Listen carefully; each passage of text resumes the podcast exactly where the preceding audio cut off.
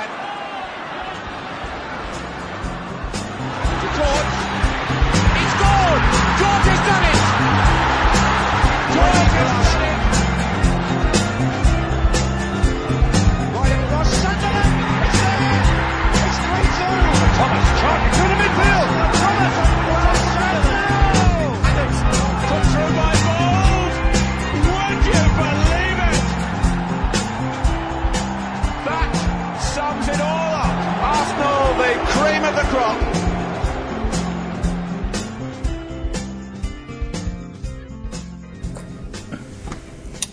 Hello and welcome to the 155th edition of the Gooner Podcast. This is your host Kevin Whitcher, and we are recording this on the Wednesday evening between the defeat at Crystal Palace and the visit to Middlesbrough, on the same evening that Leicester are hosting Atletico Madrid in the Champions League. Not that that is of any interest to us.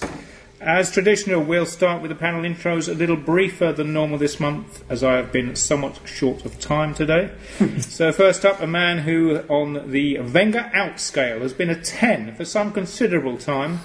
The man with a tattooed arm and a revolving door love life, drinking sparkling water. It's good evening to Mr. David Oudot. Good evening, all.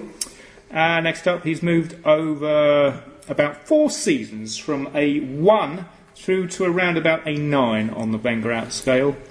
This evening, nursing a bottle of pale ale.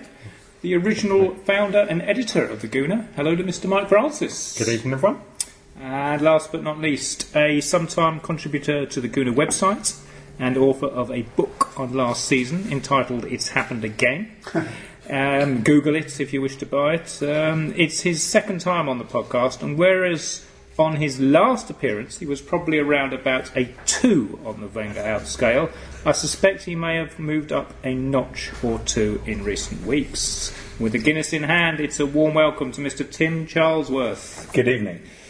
Right, gentlemen. So basically, after I mean, in the in the February recording, we just lost to Chelsea and Watford. In the March recording, we triumphed over Lincoln, but also had lost to Bayern and Liverpool. And uh, this time, well, what do you know? It's uh, it's more bad news because we're here two nights after Palace away. So it's Um, your fault. it's my fault. It's my the scheduling is all down to me, and uh, maybe I should uh, have these things in the summer. I don't know, but uh, let's uh, try and get through quite a few um, questions that have been submitted by Twitter, email, and even Facebook through uh, uh, Mr. Oudot's um, call out to his uh, his, his followers or Fan club. My fan club whatever. have been in touch with Whatever- regular, regular. are. I'll start one with um, I'll start with uh, a regular questioner, Jonathan Houseman. He tweeted, "What would it say about the club should they still offer Arsene Wenger a new contract when there's no basis at all to do so?" And just checking, I have another one of a similar nature from Pete Mountford by Twitter. Would the club really be stupid enough to think that two more years of Wenger is feasible? Um, I mean, do we think the club are actually going to give Arsenal two more years? Go on, Mike. I'm not sure we should say the club. I think it's it's Stan. That's the only Yeah. person that matters. And do I think he could offer them a new contract? Yep. Do I think he cares? No. Do I think he's got his finger on the pulse? No. Do I think he knows what the result was on Monday night? Probably not. Does he not take part in boardroom discussion? Does he not get feedback from? I think he gets feedback, but I don't think it, it makes any difference to his viewpoint. His viewpoint is, I'm in this to make money and we're doing very nicely, thank you very much. And he probably credits Wenger with a lot of that. Um, Do you think- Rightly or wrongly? Do you Possibly think? rightly. Ha, um, apparently, if we if we were not in Champions League, there would be a, a 50 million shortfall in the normal turnover. Um, do you think that would have an impact on Stan Kroenke if that's if that's the deciding factor? Potentially, but if we don't qualify for the Champions League, uh, I believe I'm correct in saying that players get a pay cut, both in terms of their base and in any bonuses that exist, which will be close uh, close to, to zero at that point. I would have thought. Um, ultimately, as as Mike implied, ultimately uh, Kroenke's trophy is that of EBITDA. Uh, at the at the end of every quarter, to be frank. And we're, we're looking at a man who married into the Walmart family uh, and has used that money to buy the St. Louis Rams, um, the uh, you know the only NFL team anywhere near Missouri, to be completely frank. And he does what any owner would do: he sold them out and they moved to Los Angeles last summer because there's more money on the west coast than there is in the centre of America. Um, I'm glad we're in London rather than in Newcastle, otherwise we would have moved down here by now. Sport is now, well, in, in light of the 1992 change from First Division to the Premier League, when the Murdoch family and David Dein sadly realised that football is the new Hollywood, um, this is where we are now. Uh, Arsenal, the same as Manchester City, who were turned into a brand to be sold worldwide into New York. Manchester United, who everyone laughed at in paying £96 million for Paul Pogba, but within three months had sold £150 million of shirts with Pogba 6 on the back of it. We're all about money now. Uh, if broke, don't fix it. Uh, the people who run the club from a business point of view don't know anything with regards to football as a sport. Wenger is turning money over, um, and yeah, okay, we're 14 this time, but because we're going to save money in terms of clauses in players' contracts, Kroenke just sees the EBITDA. That ain't changing. The club, uh, the team ain't changing. Would the EBITDA change with a different manager? No, not, not instantly. But look, I, I don't buy this. Um, I don't buy this idea that, that Kroenke doesn't care because the way to make money from a football club is to increase the value of the football club, and success increases the value of uh, the football club. So look, let's not kid ourselves. Kroenke is not a lifelong Arsenal fan. He doesn't feel it in his heart the way that we do. But that doesn't mean he's not interested in success. And to go back to the original question, I think it's inconceivable that the club will offer him a, a, a two-year contract. I know this is sort of, you know, this is the accepted wisdom uh, in the in the press world and, and the internet world. I think that's inconceivable.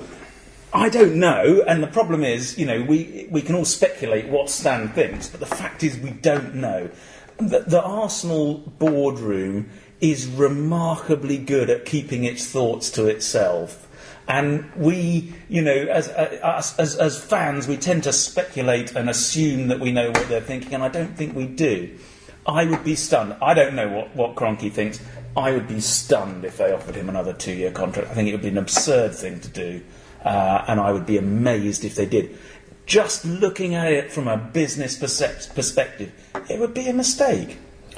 But you said there that success makes money, yeah? So therefore, have we been successful over the last ten years? When during which time the value of the business, the value of the club has grown enormously, and Stan's gone. Thank you very much. Yeah, but, but all ships rise on, a, on, on all ships go up on a rising tide, don't they? The, the, the, the, the growth in the value of Arsenal, and it undoubtedly has grown in value.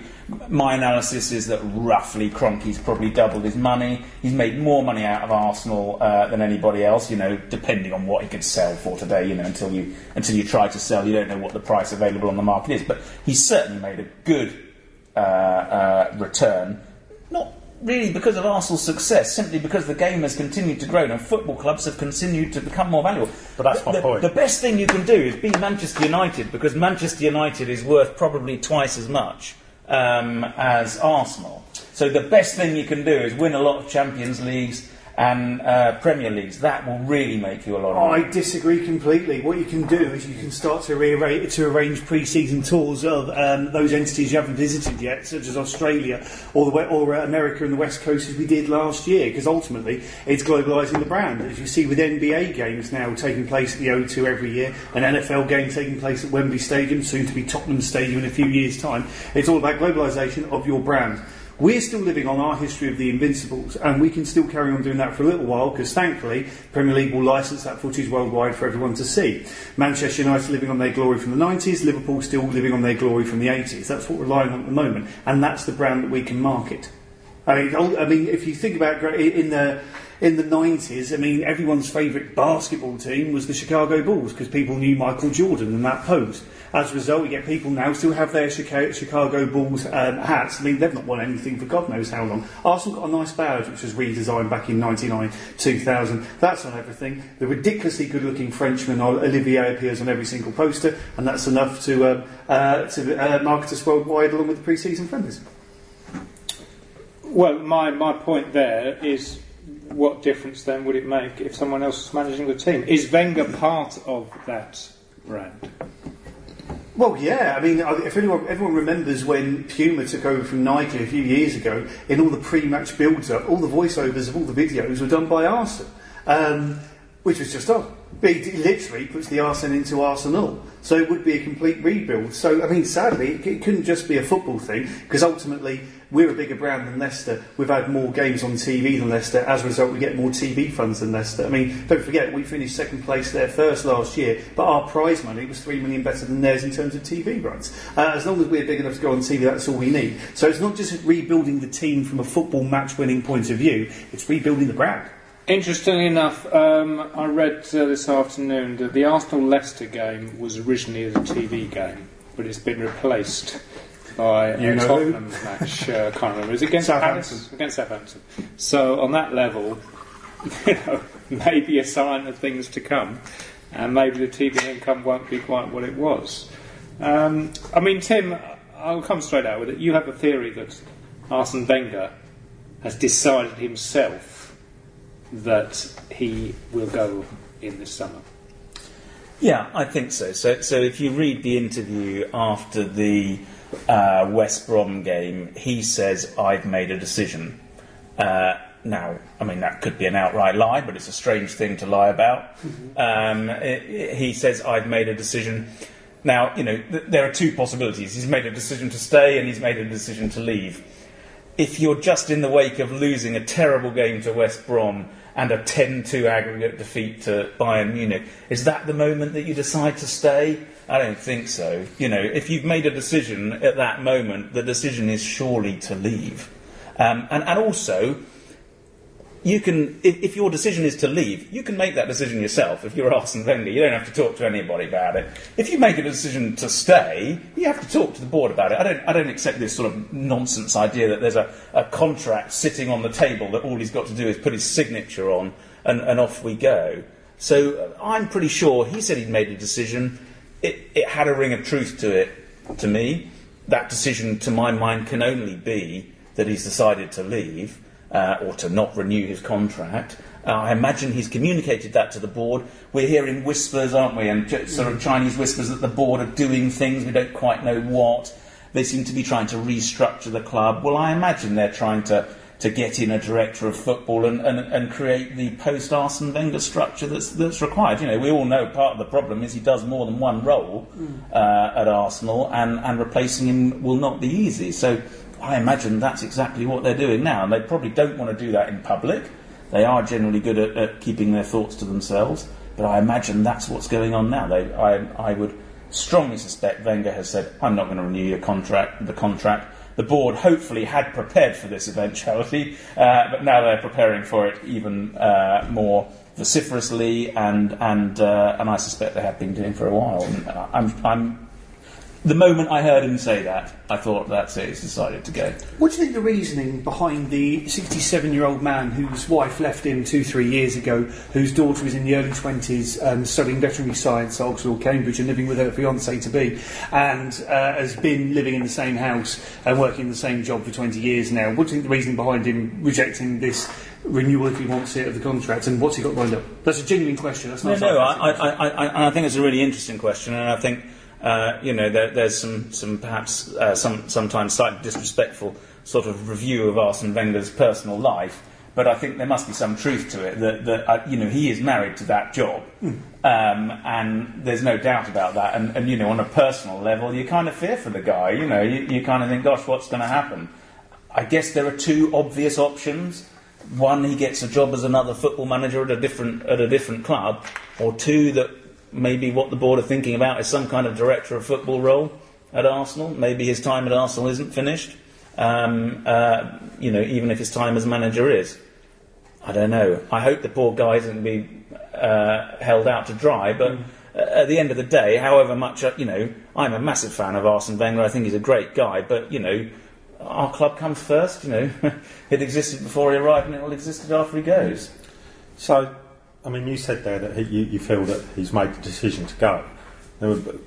Gazidis at the fans forum the other week said about it will be a mutual decision, which you, you can spin any which way, I suppose. But You know, I was like, well, if it's a mutual decision, um, the only way you're going to get to a mutual decision realistically is to sign a contract.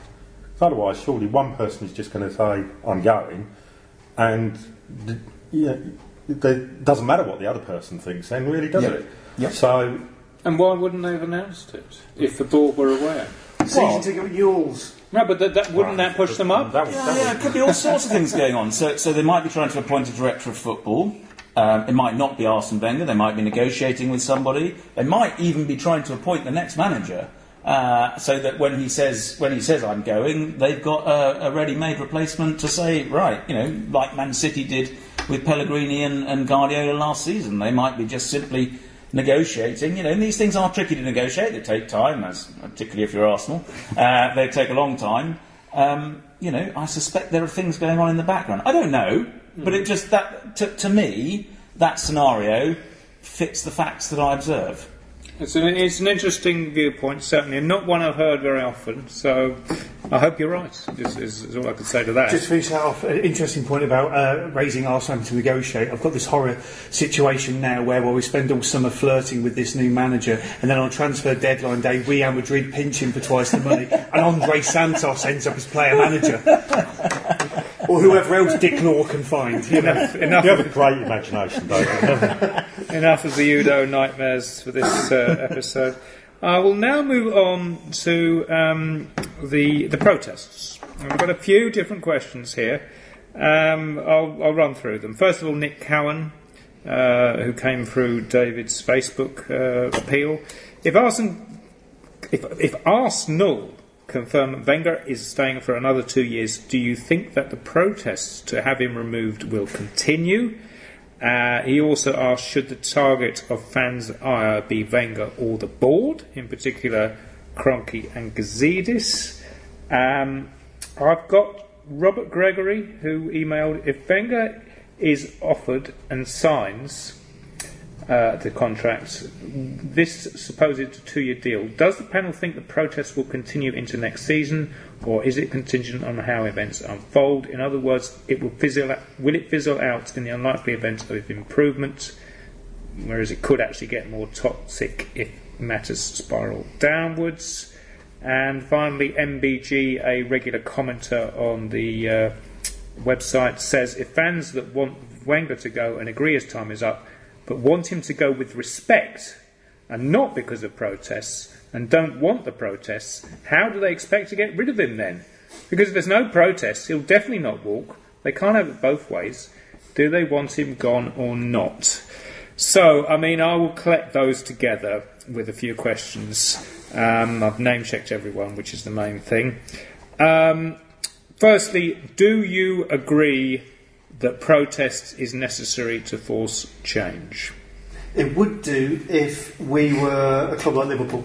I remember their protest on the season ticket prices going up when uh, I think they were playing Everton at home, and uh, after 80, uh, after a, a crucial um, minute, which which reflected the price of the the season ticket- 77. that was it.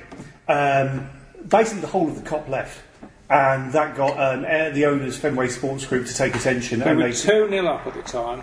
Yeah, but The game ended at 2 2. The point, the point I'm making is, is that um, ultimately the Kop ended and that made people sit up and take notice.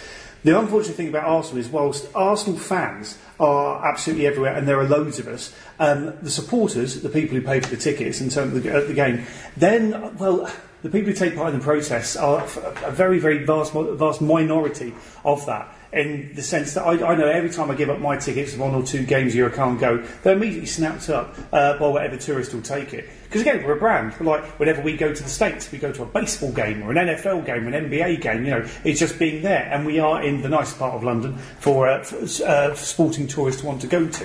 Um, so ultimately, whilst we made efforts with the, the 13-minute um, protest against West Ham. It was noticeable, noticeable if you wanted to see it, but if not, it was just like a lot of people who stay in the 12 pins until 5 to 3. Yeah, no, I agree. I mean, I, th- I think it, it. I agree with it. I agree with the point of the protest. I think it's it's you know I agree with the principle of them.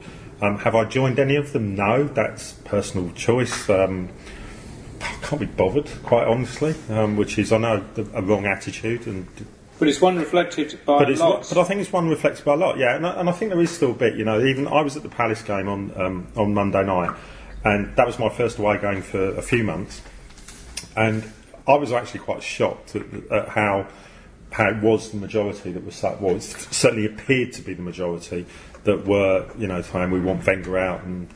You know, you're you're not fit to wear the shirt. Is that aimed at the players clearly? But um, and that's the away fans, and the away fans are clearly where the where the passion is. Um, you know, they're the ones that do give the support. You know, you go to a home game and, and it's it's it's it's peace and quiet, isn't it, for ninety minutes? Um, yeah, and an away game and you, you don't even get to sit down. Um, and I, you know, I love that. I love the love the atmosphere of the away games. But I was like really shocked. I was like, bloody hell, this has turned. Now, whether that's because of the protests or because of the results or a mixture of the two, I don't know. But I think the protests are they, they've had the effect of getting it in the public eye, getting plenty of press about it.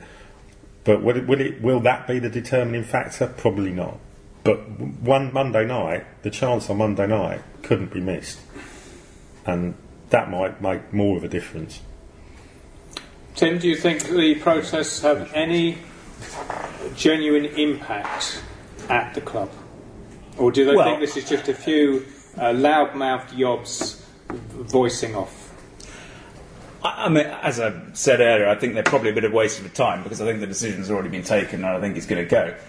If we put that aside, I think we are, uh, as a group, we're not great protesters. Uh, we're not very frightening. Uh, Well, what, fans. what the way I, I- see it is the protest is not attending the game. yeah, that, but And that, that really, what impact does that really have? None. And, uh, Unless everyone does it. Yeah, this and, and, and to Dave's point, you know, and I think I think that the Kop one was really effective because the volume of people, and it was the Kop where you know the most passionate supporters supposedly are situated. We're never going to get that because one, we haven't got an area where that would be, and two, they, we just haven't got that sort of crowd anymore. Um, you know, over the over the ten years since we moved Highbury, it's become more and more I don't know, gentrified. Is that the right mm. word? Yeah, yeah. we, are, um, we are a gentrified crowd. Oh, There's no yeah. doubt about it. Do Well, that's you not think criticism, the but- stadium would ever turn on the manager, the home crowd? How do you mean turn? Vocally? Start chanting for his exit. Yeah, I do. I think I think if it got what the, what you you know how many are we talking about? You- The There people the people that are likely to be vocal, yes, they would. The people that are likely not to be vocal, no, they won't because they won't. All right, I'll give you an equivalent, okay?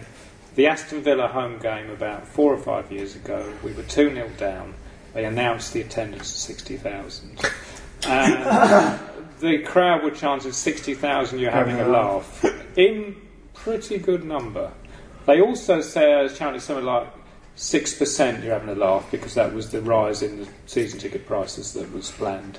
So if you were at that game, and if you remember it, that was significant enough for Arsenal then to stop announcing the attendance figures on the screen. Yeah, but I think that that, that, that was that's aimed at the faceless board, if you like. Hmm. Yeah, I think aiming it at Arsene Wenger, who whatever whatever people think about him, he should still be held in a lot of respect for what he's done for the mm. club, and that's probably the bit that stops me. You know, even on Monday, I was there and I was like, I I, I, I agree with what you're chanting, but I still can't bring myself to chant it. Why not?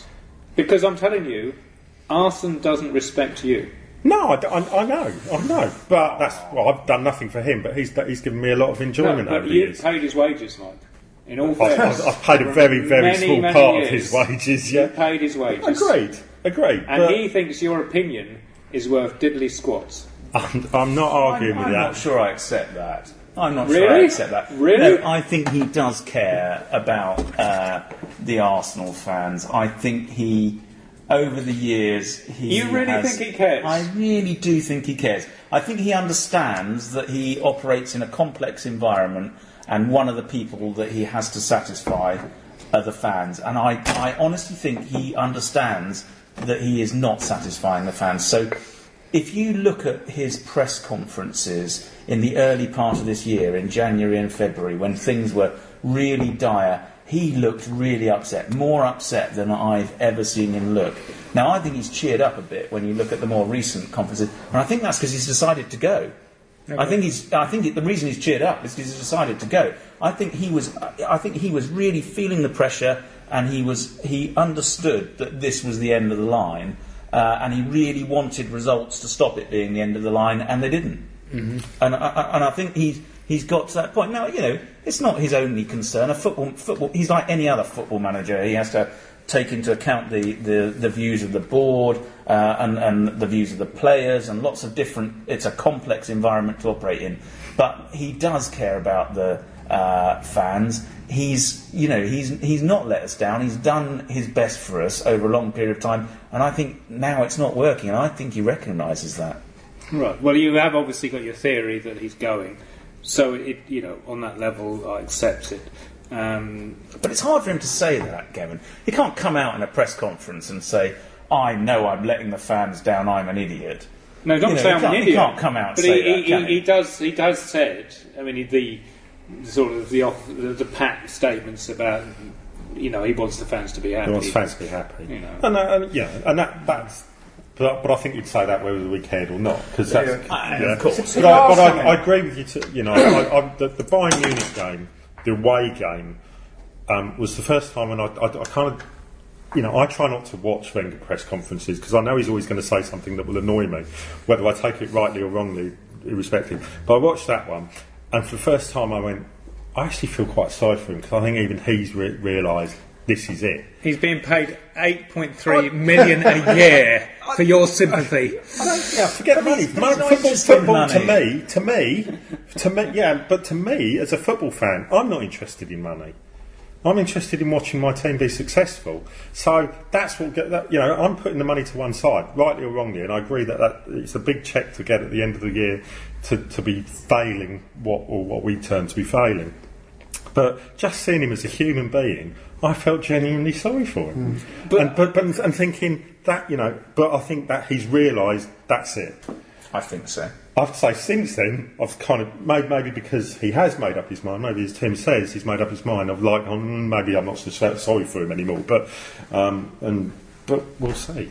But he's not a, he's not a guy who's interested in money. He's not a guy who buys Ferraris and yachts and you know he has an awful lot of money and he doesn't have particularly expensive tastes.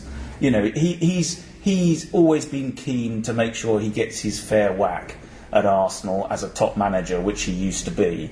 Uh, and you know that's all it is. I, I, I don't think he's interested in earning another eight million or another two eight million. Well, he would have gone to China if that was the story was true. If that was the case, I accept it on one level. So his his priorities may be different. Anyway, let's move on to the players because we've got a couple of questions. Uh, Nick Cowan again. Um, this is his last one from him. Are the recent performances of the team due to them being rubbish, or do you think they're trying to get Wenger removed the same way Chelsea did with Jose Mourinho? And the midfield corporal on Twitter said, if Arsene Wenger said he was off, do we think the players would work harder to give him a, to give him a fitting send off? After all, they lost 6 0 on his 1000th game. Now, has he lost the dressing room? What What is happening with these players? I mean, Palace away, that's a game we normally win. Uh, but after the game, Walcott admitted it, Wen- Wenger admitted it, Palace were more motivated, they wanted it more.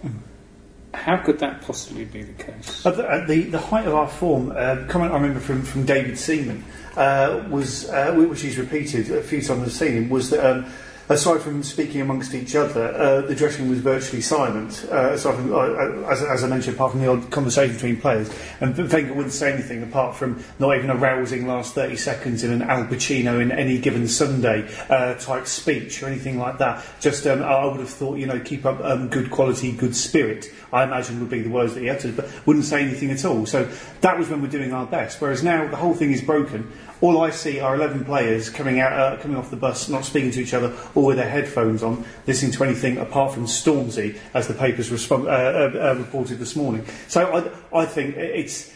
uh, We're, we're just a bunch of teenage girls, is the team, uh, and Wenger's the granddad rather than the father.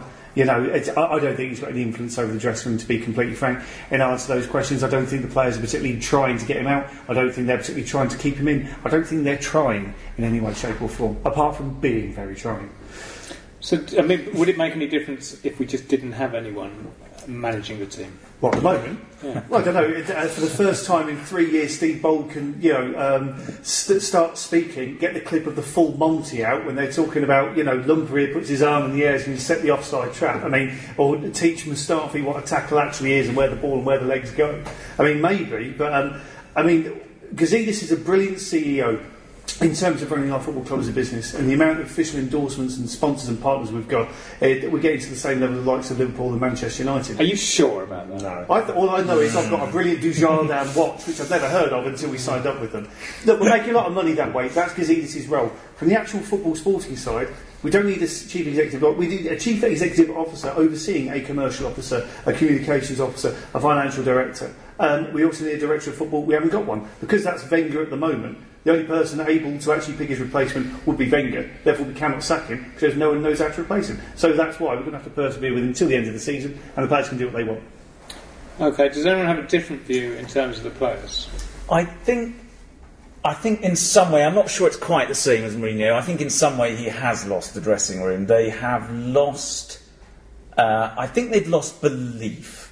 They've lost belief that if they listen to him, things will work out okay. And that's a real problem with football players because football players need to act as a team, they need to accept the role that they're given in the team, and they need to carry that out with faith. And when they start to lose belief that the manager is a good leader, you've really got a problem because then they'll start then they'll start behaving as they see fit uh, on a football pitch. And it looks to me like Arsenal players are behaving as they see fit um, on a football pitch and not working or not working very well to a coordinated, predetermined uh, plan. So.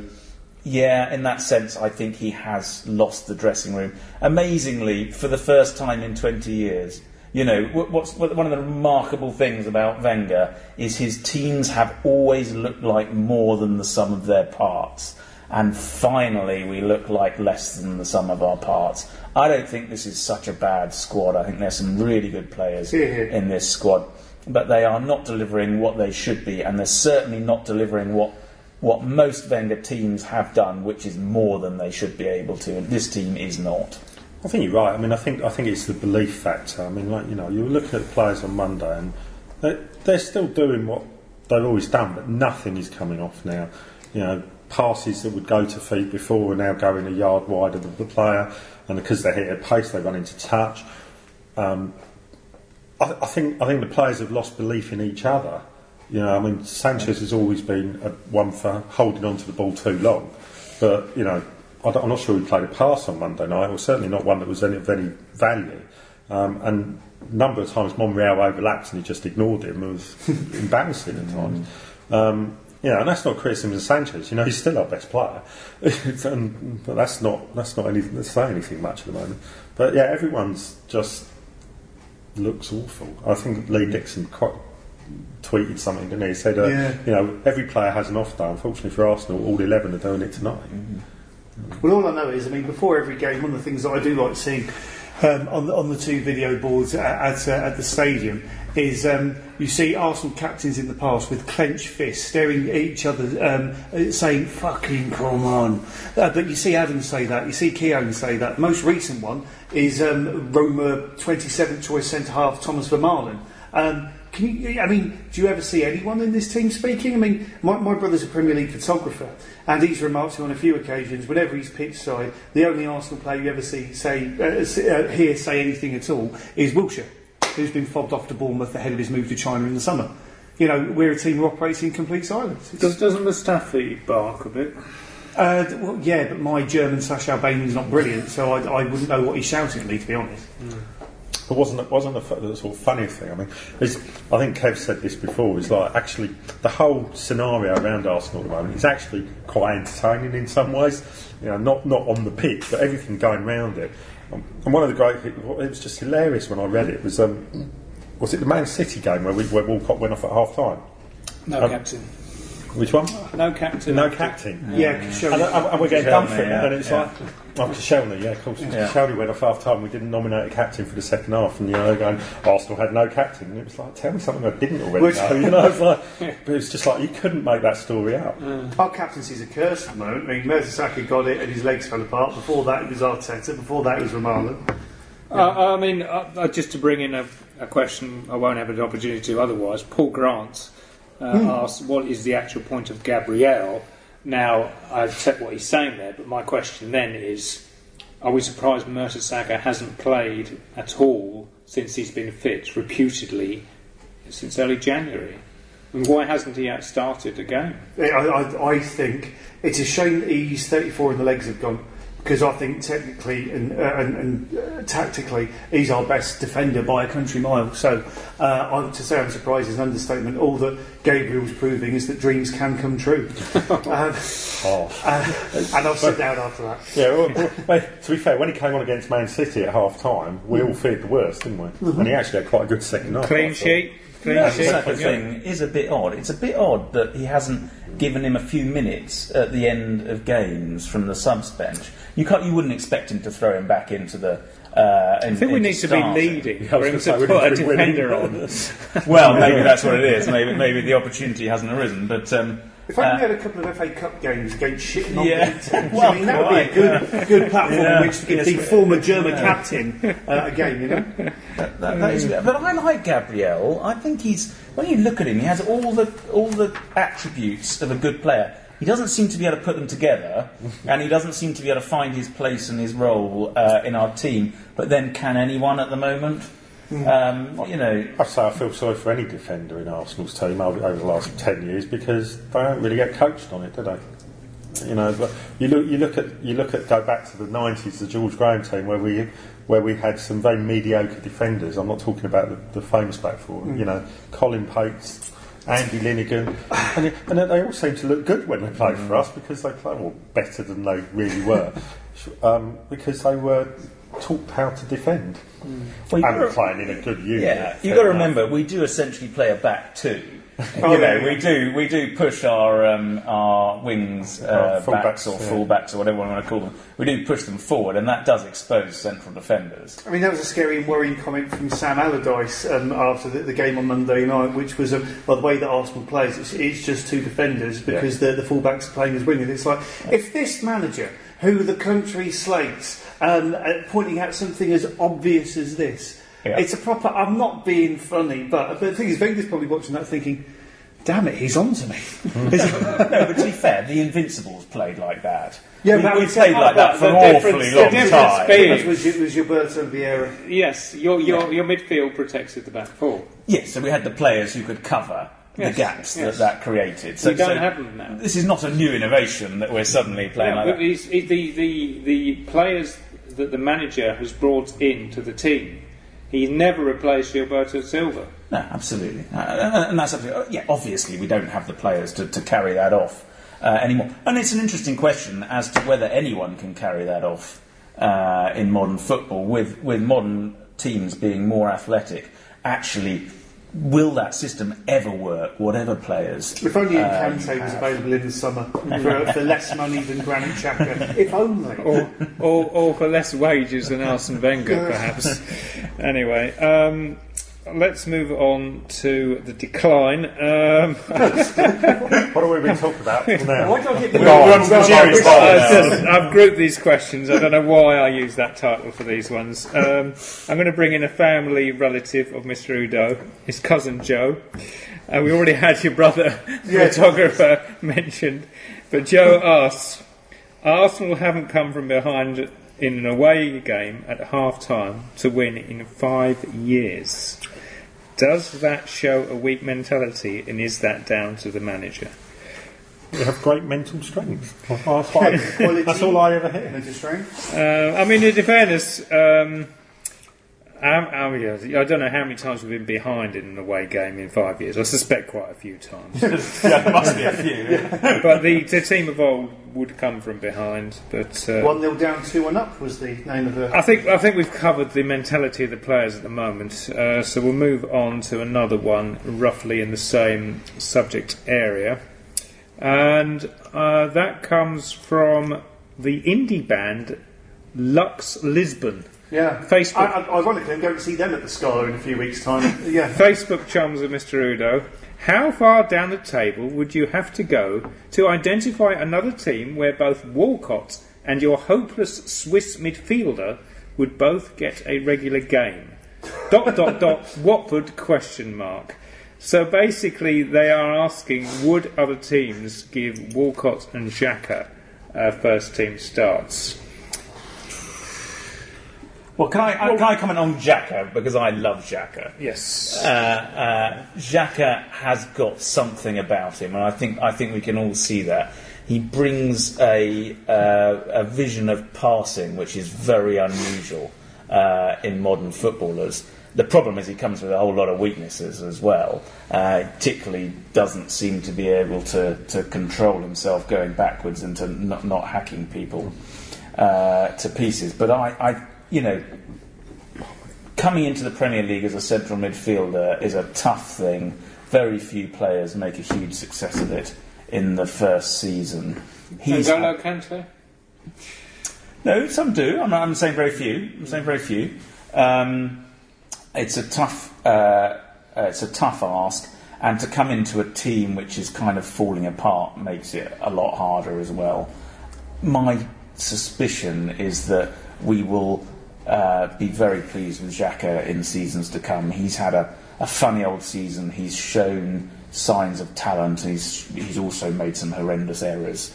Um, if he can if he can sort that out and if he can adapt to whatever kind of team we end up having uh, last season, I think he'll be a really good player. I'm, I'm, I'm excited by him. I agree with Tim completely, to be honest. Um, if you think back to the European Championships last summer, two of the outstanding players, uh, one of which who made the team in the tournament, were Xhaka and, for me, Aaron Ramsey. But if you look at the two teams they played in, they played in 4 3 3. And within that 4 3 3, you had Ramsey as one of the attacking three, and you had Xhaka as the centre of the three for, um, uh, for Switzerland. Um, we've been doing 4 2 3 1 for seven years now. It ain't worked. It ain't going to work. And in a 4 2 3 1, both Ramsey and Xhaka are redundant.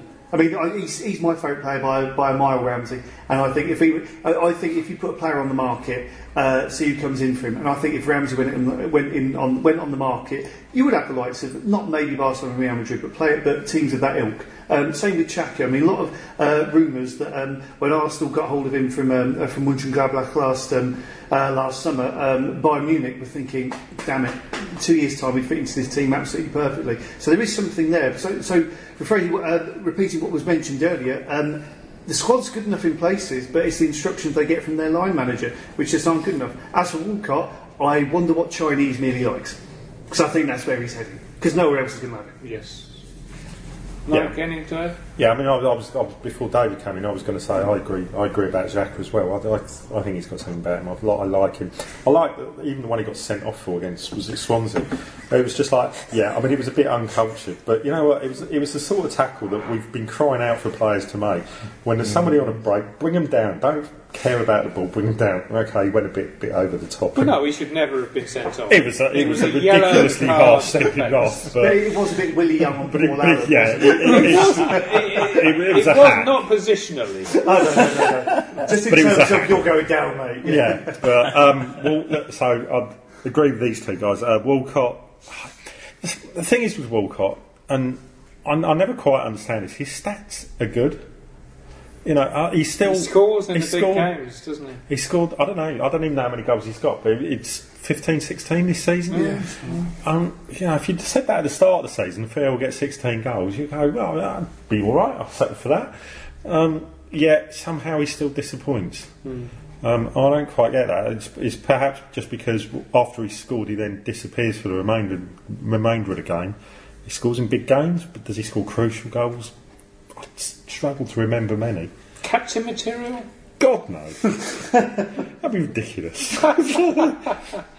It's a Arsenal seems to think so. of, of the 11 players that were, or probably of the 15 players that regularly play, who's probably the least captain material? Absolutely. I can't think of anyone more. Nice guy. Well, he does captain. disappoint, doesn't he? He's not lived up to his the, expectations which we had for him ten years ago. There's no, no the Walcott we've got now is as good as it's going to get. He's, barely lived up gonna get the expectations I had for him Oh, six months ago.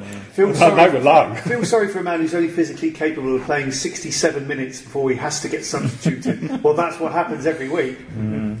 Right, well, I mean, let's have a little bit of uh, ironic nostalgia here from Joe Gagliardi, who tweeted Historically, how does this sour period in club history compare to others? Now, I suspect this is a memory uh, quiz in a way. I mean, Mike, you remember the 80s? Yep. Do you remember the 70s? Little. Tim, you remember the 80s? I do, but I was a child, so you so you're not gonna remember the perspective on the 70s. world, don't you? David, 80s? Um, I started watching in '88, but I remember the um, the George Graham, John Jensen, Glenn Helder years. Won't forget those. Well, okay, because we did finish quite low down the table 10th in and 12th. 94, 95, I remember. Um, so is this a matter of perspective? Yeah, but football's changed in that time massively.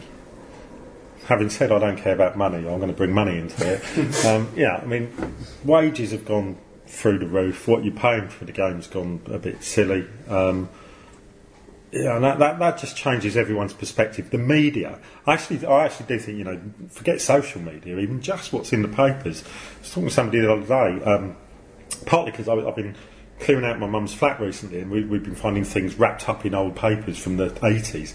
And you open it and the sports pages are free. You know, there's free sports pages on a Monday and that's it. Compare that to now where you've got 20 page pullouts and, and goodness knows what else, plus all the websites, plus social media. It's changed. It's not what it used to be. So um, wh- when when somebody wants to have a rant, everyone's going to hear about it because it's just going to spread like wildfire. Whereas you know when there was the um, protest against Terry Neill off, after Walsall and 83? West Brom in '83, I was at the games and I was only vaguely aware of them. Um, you know, so okay, I was probably a naive teenager, but I'm not going to give my real age. uh, but um, you know, I, I, I, was aware they were there. I was aware there were a few people shouting about it outside the East Stand after games, but it wasn't the mass hysteria that you get now when there, when there's a protest with probably a similar percentage of the crowd. In fact, probably less now than it was then. Um, Well, the world has changed, hasn't it? The world's changed, so, so a few things that have changed. Uh, interestingly, I watched the, the uh, 1989 Liverpool match the other day. I watched the whole 90 minutes Oh, wow. uh, as an interesting um, exercise. And, and two things I really noticed were the pitches have really improved. Uh, the ball runs truer when you pass it. Uh, and, this, and I think highly related is that the technical skill level of the players has improved massively. Uh, and also the uh, violence, for want of a better word, that the referee finds acceptable has also deteriorated um, uh, quite a lot. So it's interesting to watch that game, and, and I do think there is an interesting analogy between the end of the George Graham era, which I do remember well, and the end of Arsene Wenger, and, and I, I love both of them. I, I, I'm massive fans of, of the pair of them, and, but I do remember actually when the stuff about the bungs came out about George Graham not being that sad because his day had gone. And, and I think on one level I will be sad when Arsene Wenger finishes, but on another level I won't because I think his day is gone in the same way. Okay. Um, um, here's a weird one. Um, do you think the club would ever construe to lose enough points to avoid the Europa League? Because we're looking at Thursdays and Sundays. is that not what we're doing? Well, we've got a long way to go. I- I actually looked this up.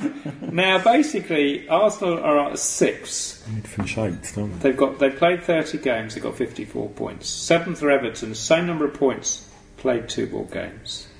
Eighth, which is where we would want to be in that scenario, West Brom played 32, 44 points. It would take quite a bit of doing. I mean, just just to, there's also possibly ninth Southampton, 44 points, only played 30 games. No, sorry, 40 points, only played 30 games. Um, so you know they're in that equation. It would it would really be a massive collapse, to, and also West Brom or Southampton actually really picking up to get Arsenal down to the eighth. I mean, we are playing Europa League next season, aren't we? Well, I mean, ultimately, it's at least eight more home games. Eight times three million is twenty-four million pounds. Even if uh, us not being in that competition could perhaps give us more chance of winning the Premier League, um, ultimately, it's not it's not worth risking twenty-four million pounds in in ticket um, ticket money. So, uh, in answer to your question, I can't see the club. It's not eight games, David. Oh no, we're going to make it all the way to like the third group stage or whatever. Whatever There's three. There's three group games. Do they not have the two group stages now? Mm, Do they? I think so. Yeah, I think you qualify like the old Champions League. Yeah. you qualify Oh for a oh, second God. group. I. Yeah. Yeah. There goes our season ticket Yeah. cup credits. I think it's that second group where the teams that came third in the Champions League groups come in, I think isn't it? so. I think so. Yeah. I haven't stand This- corrected if I'm Do they come into a group stage? Don't they come into a straight knockout? Oh, I thought. I think they come into went straight. Anyway, it's a shit competition, and it's going to it's going to give us bonus ticket money. So the club would rather be in it than not be in it. Well, 'Cause if Tottenham, any- Tottenham were in the Champions League this year, didn't they? And they ended up playing a group stage of the Europa League. Did they? Yeah, they You Yeah. sure it wasn't knockout? Didn't they go Uh, I straight think to that's knockout? right. I think they played a group stage. Hang This on, says no, a no, lot, no. doesn't it? Uh, In, in they, the, maybe you're right. group stage finished at Yeah, no, November, they'd have- they'd have gone early straight to December. knockout, wouldn't they? They went to play Yeah. Gent in the first knockout round. Yeah, no, you're right. You're right. Right. So basically, there's only one group stage. There's three games there. And then our then- first knockout game when we go out to So- Basel rather than Barcelona. That would be the last 32 as opposed to the last 16. so if we really wanted to remain consistent, we'd get through that first knockout round. Yeah. And so we'd use up five cup credits there. Anyway. Well, I mean, there- there, there was a there was a debate I, s- I caught a bit of on Twitter today about well, what are they going to do about season tickets? Yeah. well, we know what they're doing in club level. Club level have gone up Well, 3%. club levels have put up three percent, They've put up 3%, regardless of whether we make Champions League. Um, so it's like it or lump it for the club level holders. so would do you think it would be the same for general admission? There's a waiting list of five figures. Uh, Well, the bottom line is Allegedly. most Champions League group games are Grade B. Two So- out of the three. Yes, One because because we're not the top seats anymore. Well, that's what they've done now. It depends who we draw, I suspect, but they can get away with Bayern Munich or whatever, um, or PSG this year. Um, so, what would they just call Europa League games Grade B matches? Because then it wouldn't make a lot of difference in terms of the pricing. They could do that. I mean, that, that that's one scenario, isn't it? Is I, I mean, They're not going to the make one- Grade C, are they? Well, probably not. But there's going to be a lot of empty seats then, aren't there? Paid for. Possibly. Yeah, that's the thing, Well, yeah. probably. Unless people then go, well, hang on a minute, I'm not paying for my season ticket then. But that's the point. People do I know. because they just want to hang on to that season ticket for the future because they think that Arsenal We're great one day not be there, and they want to be there if there's an upturn. It's they've got the spider balls. You don't think they'll go down the, the sort of League Cup route and just remove them from the season ticket and say, Come off it. oh, you know, Ten pounds. Ten pounds. Come off it. Ten pounds to I'll be a spare no. house Muir at home, you know, on a Thursday night live on Channel Nine. right, okay. Um, I haven't asked anything from Pradeep Kachala, who, who was another Facebook uh, contact of David's. You know, he he used to do this podcast with us. No, it wasn't. It wasn't Pradeep. That was another uh, uh, contributor. I definitely was, because that's where I met him. That's how we became Facebook friends. That's all right. Oh my god. Jeez, it was a long time ago. Oh, long six, time six ago. years ago. Yeah, okay. He was going to cook as an Indian one night. I do remember that. It never happened. Um, he says who should be the next manager and why, and also would another manager do better with the current squad? We've we've covered that last one.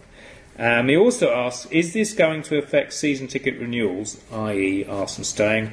I see the usual talk of a war chest has made its annual appearance in the papers, just as it is that time of the season to think about renewing.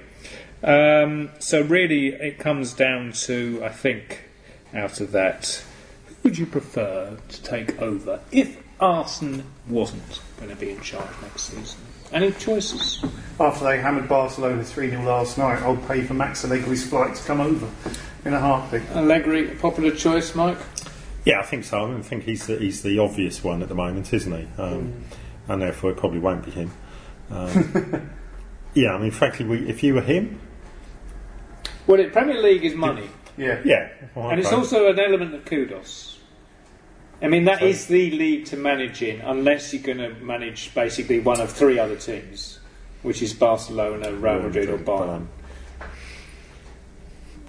I don't know who else it is. I suppose. Well, they're looking at Thomas Tur- Tuchel, the Dor- Dortmund, Dortmund manager. guy. And we are attractive as well. Remember, from a manager's point of view, we're attractive in the sense we don't have the reputation of repeatedly sacking managers. and that, you know, if you're a manager, that's a good thing. You know, if, you, if you think you're going to get a fair whack at it. Well, we haven't, we haven't had a new manager for 20 years, so who knows what we'd be like. And, you know, the one before, actually, you know, the last but one manager did get sacked after only a season, so. Could we borrow Primarach? Well, this is another sticking point. Okay, um, you know the the club are briefing the press that if Arsenal remains, which makes me think that they're trying to get some leverage for this outcome, that there will be massive changes. Um, a catalyst for change, I believe, was the Was phrase words? Yeah. used by the CEO in the Fans Forum. So by this, we're assuming that the club may be thinking ahead, may be thinking, okay, two more years of Arsenal. In that time, we'll put in the structure whereby when he goes, we won't just have this sudden, got to change everything in one one go. Um, so there's some football operation structure in place, which isn't dependent on who the manager is. So that would mean a director of football. It would mean not the manager determining who does the scouting, and presumably some of the other stuff influences, such as the, the fitness, conditioning work, the medical stuff. You know, um, is Arsenal going to accept that? Is Arsenal going to accept Is Arsenal going to accept that? that? Based on prior experience, no. He said in 2013, "I could not work under a director of football." Yeah, well, I mean, he said a lot of things over the years. I wouldn't take them all as gospel, but it- it's certainly one that I could believe more. I just, you know, if you look at what he's done over the 20 years he's been at the club, anything that wasn't in his control became in his control. Uh, he, he's control freak, you know, and I, I don't say that as, as, as necessarily as a criticism, because for a lot of that period it worked.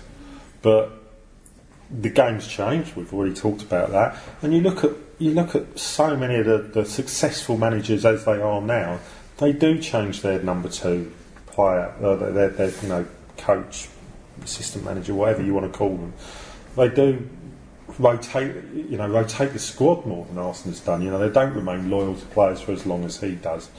Um, I, he likes to control the finances. You know, the, the quote about if, if the board gave me a hundred million, I'd give it back to them. That sort of thing. You know, he's not, and he wants to negotiate. He he will only buy value, and if, the if soon point being, the a goes, director of football would take the negotiations right out of the first team coach's hands. I can't I can't see Wenger putting up with that. I, I think I think if Well, if that, his reasoning for not accepting one was that he would get the blame for the players bought by somebody else. And I acknowledge that, and I, you know, however, you, you can think that's unfair in, in in a lot of ways, but that is football these days. That is how most clubs work, um, and tough if you don't like it. Game's changed; it's moved on, and you haven't moved with it, Arsenal. I'm very sorry.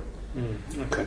I, th- I think this director of football thing, in some ways, is more problematic than who will be the manager. When you start to think about who could we appoint as an effective director of football, who the rest of the board would trust to assist them in recruiting the next manager, because that's one of the key roles of a director of football. You think, my God, who, who on earth could fit that bill? I mean, I mean, for fun, I thought the other day, well, I tell you who would fit that bill would be David Dein.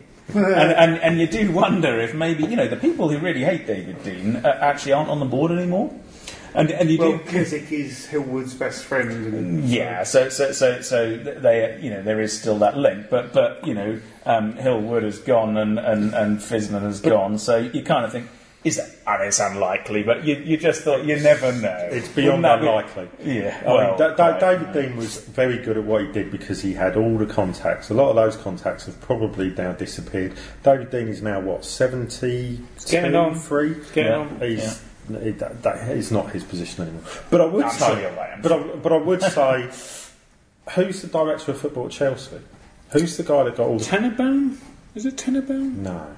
He's he's on the board, isn't he? Isn't it the guy that got a lot of criticism under Mourinho for buying players? I can't even think what his name is. Yeah. But he's a mate of Abramovich's, or Abramovich respects him, and therefore what he says goes. But exactly, you don't know who it is. It's not a not well-known obvious, is football name. Who's the director of Man City? Isn't it Txiki? Yeah, Gary- Txiki Gary Gary Yeah. Okay, who's made a reputation at Barcelona, but again, he's not a big name f- from with a big, huge football background, apart from what he did at Barcelona. Oh, no, hang on. He, he used to play. He was a player. Yeah, but it's not. It wasn't, you know, world class. He didn't suddenly become a manager and then move on. So, you know, whilst I, I think it's some, it's an important position. Clearly, I'm not. I don't think it has to be a big name that has to be there, or a, or even a name. It can It just needs to be someone who's good at the job. good at the job. Yeah. I It will doesn't ju- have to be an ex-footballer. I mean, we always assume it has to be a, a former professional. Could be an accountant. Yeah, well, an accountant or accountants are wonderful people. Um, but you know, David Dein was a very effective director of football, although he never was never called that. He was a very effective director of football. He never played professional football. Um, I think you know you can have someone who's not, but I, I just it's just not obvious to me who could possibly fit into that role in Well, such a way. presumably, I mean, presumably there are people out there who the club have contact with who, can be recommended. You know, I mean, Gazidis Well, isn't on enough UEFA committees to know people. I, ho- I hope you're right. I mean, I'll just have to at that point just put in that Peter Squire tweeted if Wenger leaves in the summer, would the proposed new sporting director already have to be in place to help choose a new manager? So, Hmm. sort of covered that, but um, I suspect it, it would be a board thing at this stage. Um, because really, the sporting director doesn't necessarily decide on the manager, the sporting director does the players. But would be involved in that decision. you- Well, certainly be consulted if they were established, but who I mean, one of the worrying things is how much do we trust our board to to make a good appointment? Well, I mean, you know, if, if I mean, they've been talking to managers this season. hopefully, Yes, no, they have been. I mean, they've, you know, the guy at uh, Red Bulls came out and told us that.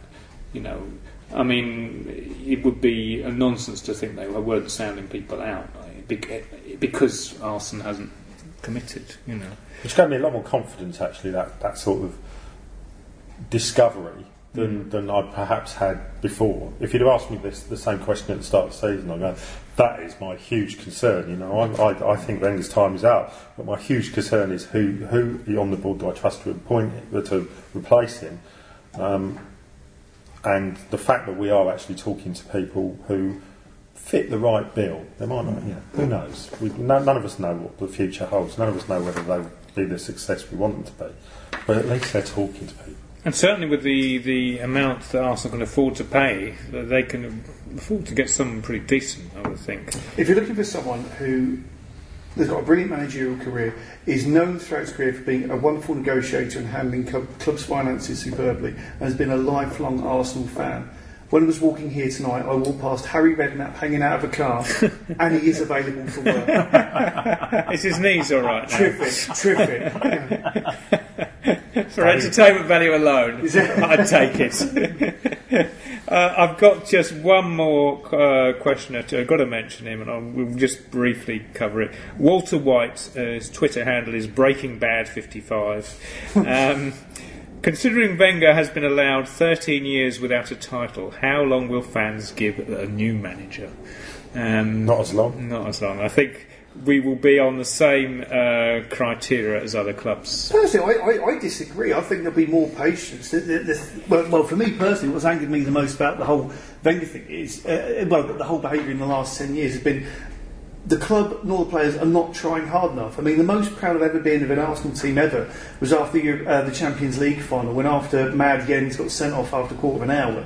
Um, every, all the remaining 10 players, that, well, apart from Almunia, who fell over a couple of times, bless her, um, they, they ran themselves into the ground. And when the final whistle went, you've got them all spark on the floor. They physically could not stand up. I've never been so proud in my life. Whereas now, um, I mean, they're going off the pitch and they're doing this thing now whereby the completely clean, never touched Alex Oxlade-Chamberlain shirts are cut up into little bits that you can pay for £50 for. You know, we're not trying hard enough. That's the thing. I mean, we, we've got a manager who changes tactics every game with this brilliant squad we've got, tries his absolute hardest. I'm going to have an aw- awful lot more patience than I've got at the moment with great strength, great quality. I think people acknowledge that we're going to need a bit of rebuild time. So as long as they can see signs of change, I think there'll be some tolerance. But it'd be interesting. It's like there'll probably be signs of tolerance from the people that are demanding change now. But it's all the people that are there because of Arsenal, of what Arsenal has become over the last ten years. Will they be as tolerant? That will be the interesting one. Will be very interesting. All right. On that note, I'm going to wrap it up because we've been going for over an hour, and uh, I will just give a quick plug for the current issue of the Gooner, which can be bought at the away game against Middlesbrough and at Wembley on the Wembley Way from the legendary Gooner seller Alex. There, he might have a stepladder there, so you can see him. There will be a new issue out for the home game against Leicester, which is the midweek after the FA Cup semi-final, and uh, issues can also be bought online and posted to you, posted to you if you wish to order them through the Gooner website. And once again, to confirm the news that next season will be the final one that sees a printed version of the Gooner sold on match days at the stadium. The website will continue, but as we celebrate our 30th anniversary next season, it seems a good time for the fanzine to bow out. Unlike Arsène, we won't hang around so long that anyone wants to stage a protest march against us. It's usually a reminder that you can contact us regarding anything to do with the podcast via Twitter at Gooner Podcast and email goonerpodcast at gmail.com. Thank you for the questions and topics submitted for today. I'm pretty sure I covered everybody. And with that, it is goodbye from Tim, Goodbye. Mike, Farewell. and David. And adieu. We'll be back with a final edition of this season towards the back end of May in the midweek after the Everton game, by which time we might even have a decision on the manager next season. This is your host, Kevin Whitcher, saying goodbye and thank you for listening. La-di-da-di-da, la-di-da-di-dee. All good friends and jolly good company. Hey!